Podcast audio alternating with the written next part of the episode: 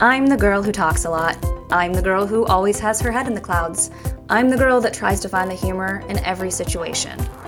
I'm the girl who's too much. Hi, I'm Sam Richardson, and this is my podcast, Living Richardson.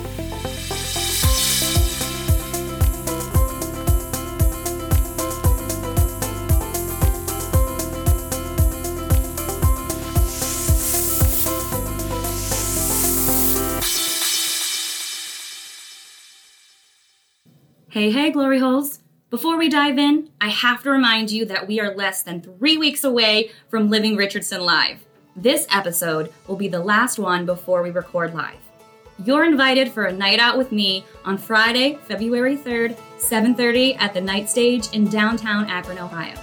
My best friend, my chosen sister, the lovely and talented Francine Carr, will be my guest for the night. You will get an unscripted front row seat to our dynamic duo. Tickets are on sale now. Call the Akron Civic Theater box office at 330-253-2488 or go to ticketmaster.com. I cannot wait to meet you glorious Halls. I had originally planned for this episode to be about how I became a content creator. But as life goes, those lemons rain down this week, and I'm struggling with turning them into sweet lemonade. So I'm going to listen to what's in my heart and switch gears with today's material. Welcome to episode 16 Mental Health and Social Media. Trigger warning the topic of suicide will be discussed. This topic has been on my mind for quite some time, but even more so since the beloved Stephen Boss, also known as Twitch, took his own life in December. His death has greatly shocked the nation. How could this have happened to someone who seemed so happy? Why didn't he let anyone know? Twitch was known for being upbeat and full of light. Of course, it's shocking when someone in this regard takes their own life. We torture ourselves, wondering if there were signs we missed. This isn't something I've mentioned a lot in my online presence, but I lost my best friend to suicide when she was 15. Her name was Antoinette, and for a long time, I partially blamed myself for why she did what she did. She had a rough start to life. She and her twin brother bounced around foster homes until being adopted by a wonderful lady in about fourth or fifth grade, if I remember correctly. But there was so much damage already done on that young soul. We were best friends from fourth to eighth grade, but became distant because we ended up attending different high schools. We stayed in touch, but honestly, Antoinette was overwhelming me with her life issues, and I started to answer her phone calls less and less. One night, when I was 14, I saw that I had missed a call from Antoinette.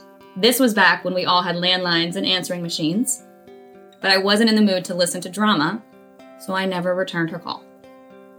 The next day, she jumped off a bridge. You know that question all our moms asked us in the 90s? Well, if so and so jumped off a bridge, would you? I can answer that truthfully. Antoinette had a disagreement with her mother and walked outside to cool off. They lived right next to a bridge over the Mahoning River. No one ever knows what goes through someone's mind right before they end their life. But whatever crossed hers, apparently she couldn't escape it. Another friend's mom called my mom later that night, asking if we had heard from Antoinette because she was missing. And there were multiple reports from drivers who saw a young girl matching her description jump from the bridge.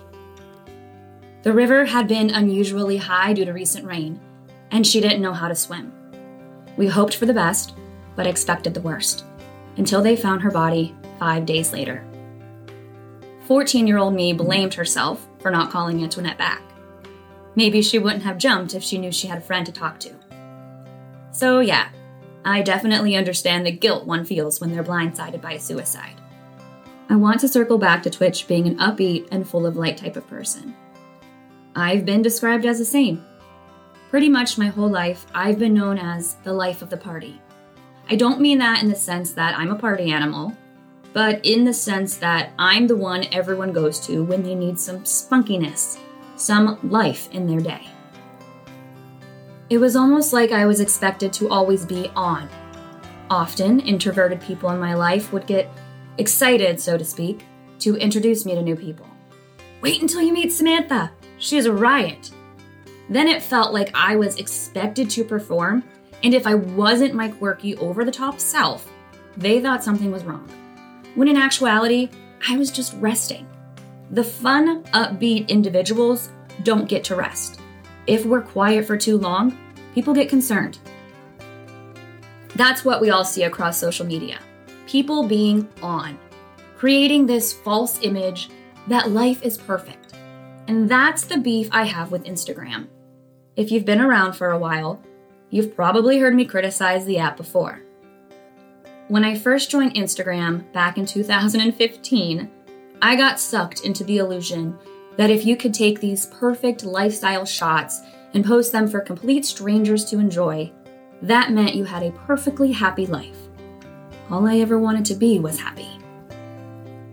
People want to escape their lives and fantasize through the lives of others. Over time, that escape turns into a longing for something other people have. And then you convince yourself that your life is worthless, that you are worthless. In reality, you're agonizingly comparing yourself to a mirage. You're only seeing what that influencer wants you to see. Pay no attention to that man behind the curtain. After going through a miscarriage in 2017, I had the overwhelming desire to find something for myself. I always loved writing, and bloggers seemed to be all the rage. So I created my blog, Living Richardson. There are multiple reasons why my blog failed, but I believe the biggest was because I started the blog right as I began to take my mental health seriously. And you all know how much I love to overshare. Well, in 2017, the pre COVID world wasn't kind to neurodivergent individuals, and people weren't ready to see the authenticity while they addictively scrolled. In fact, a close relative of mine responded negatively to me sharing a very raw and emotional video of me sitting in my car right after being diagnosed with my alphabet soup of acronyms. For a more in depth history of my mental health, listen to the episode entitled The Girl Who's Too Much from this podcast. Upon posting the emotional video, this relative reached out to share her opinions on posting such personal information. Do you know how fucked up it is to be the life of the party in your family as well as the family embarrassment? My too muchness is only accepted when it makes them look good. And that's why we set boundaries. What this relative of mine didn't know was that I was getting messages from people thanking me to have the courage to share my story. I want you to know that I've never felt courageous for sharing any part of my life. I've always been an open book and oversharer. It's how I connect with people. Thankfully, I kept on oversharing, and here I now sit, whispering sweet nothings into your ear. Life is fucking hard, man. Just because someone has a decent camera and knows how to take a good photo doesn't mean they're more worthy than you are. It wasn't until recently that I truly understood and accepted ashes to ashes, dust to dust. We have all entered and will exit this earth in the same manner. Sharing our struggles are better for everyone involved. We get to unload and feel heard while helping others realize they're not alone.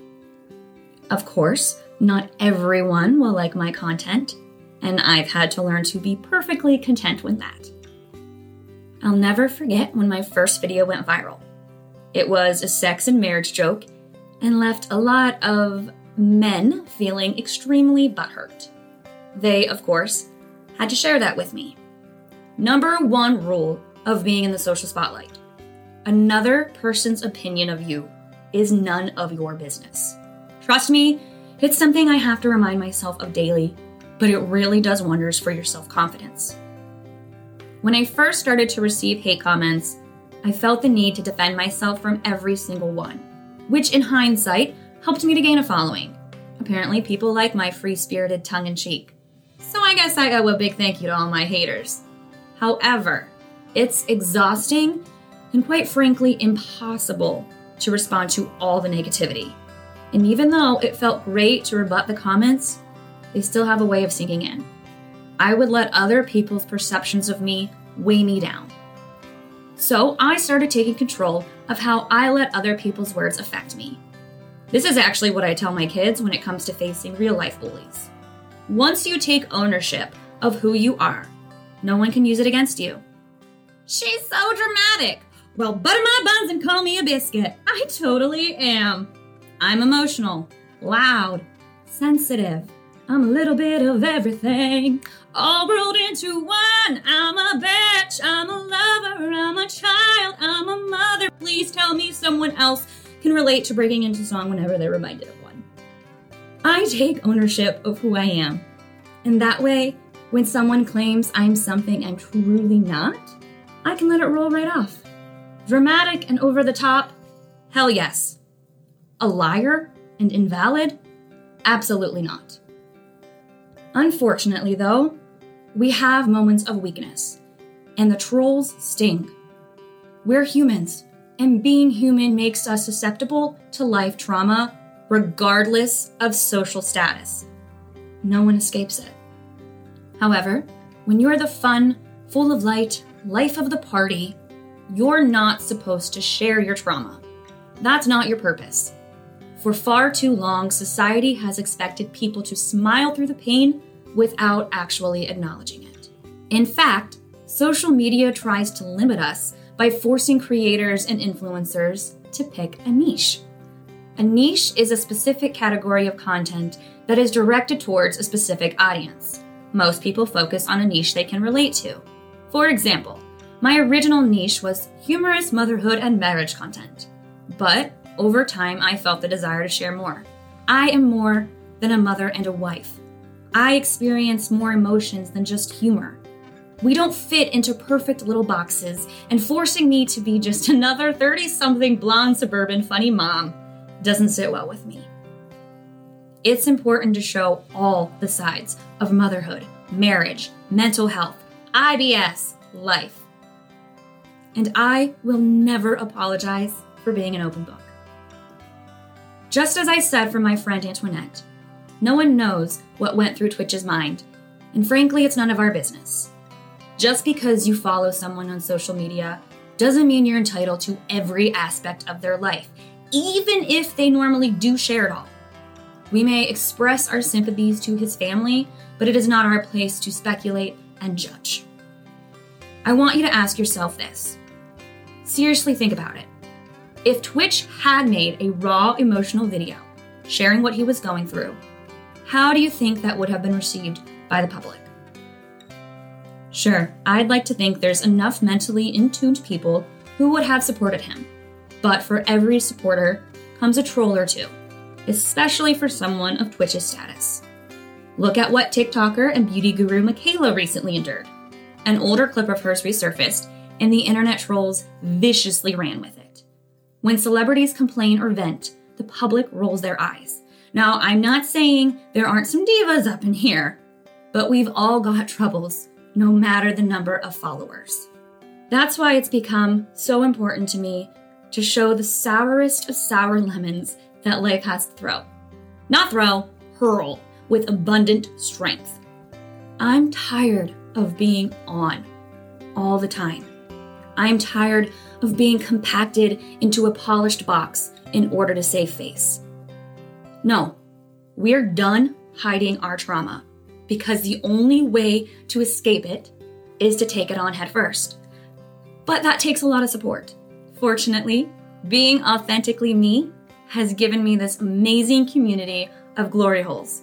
Seriously, our glory holes, parentheses Bashan Warriors, Facebook group is at 2,000 people, and it is the most welcoming place you will find, unless you're a creep. Going forward, I hope you're kinder as you scroll. Remember that people are fighting battles in their lives and minds that you know nothing about. If you come across someone who is struggling, just be there. That's the best thing you can do. No judgment, no pity, no advice unless they ask. Just love. If you or a loved one needs help, call the National Suicide Prevention Line at 988 any time of day. The Lifeline provides free and confidential support for people in distress, prevention, and crisis resources. If you want to stop suicide and mental health spirals, the solution is simple be kind. I hope you enjoyed today's episode, even though it wasn't as humorous as those in the past. It was much needed. As always, join me on TikTok, Facebook, Instagram, YouTube at Living Richardson, and now introducing OnlyFans. On the Living Richardson OnlyFans page, you will find the uncensored fun. Sorry, no nudity, but you will find some body positivity content. And don't forget, you can be part of the audience in my next episode. Get your tickets for Living Richardson Live 330 253 2488 or at Ticketmaster.com. Thanks for listening.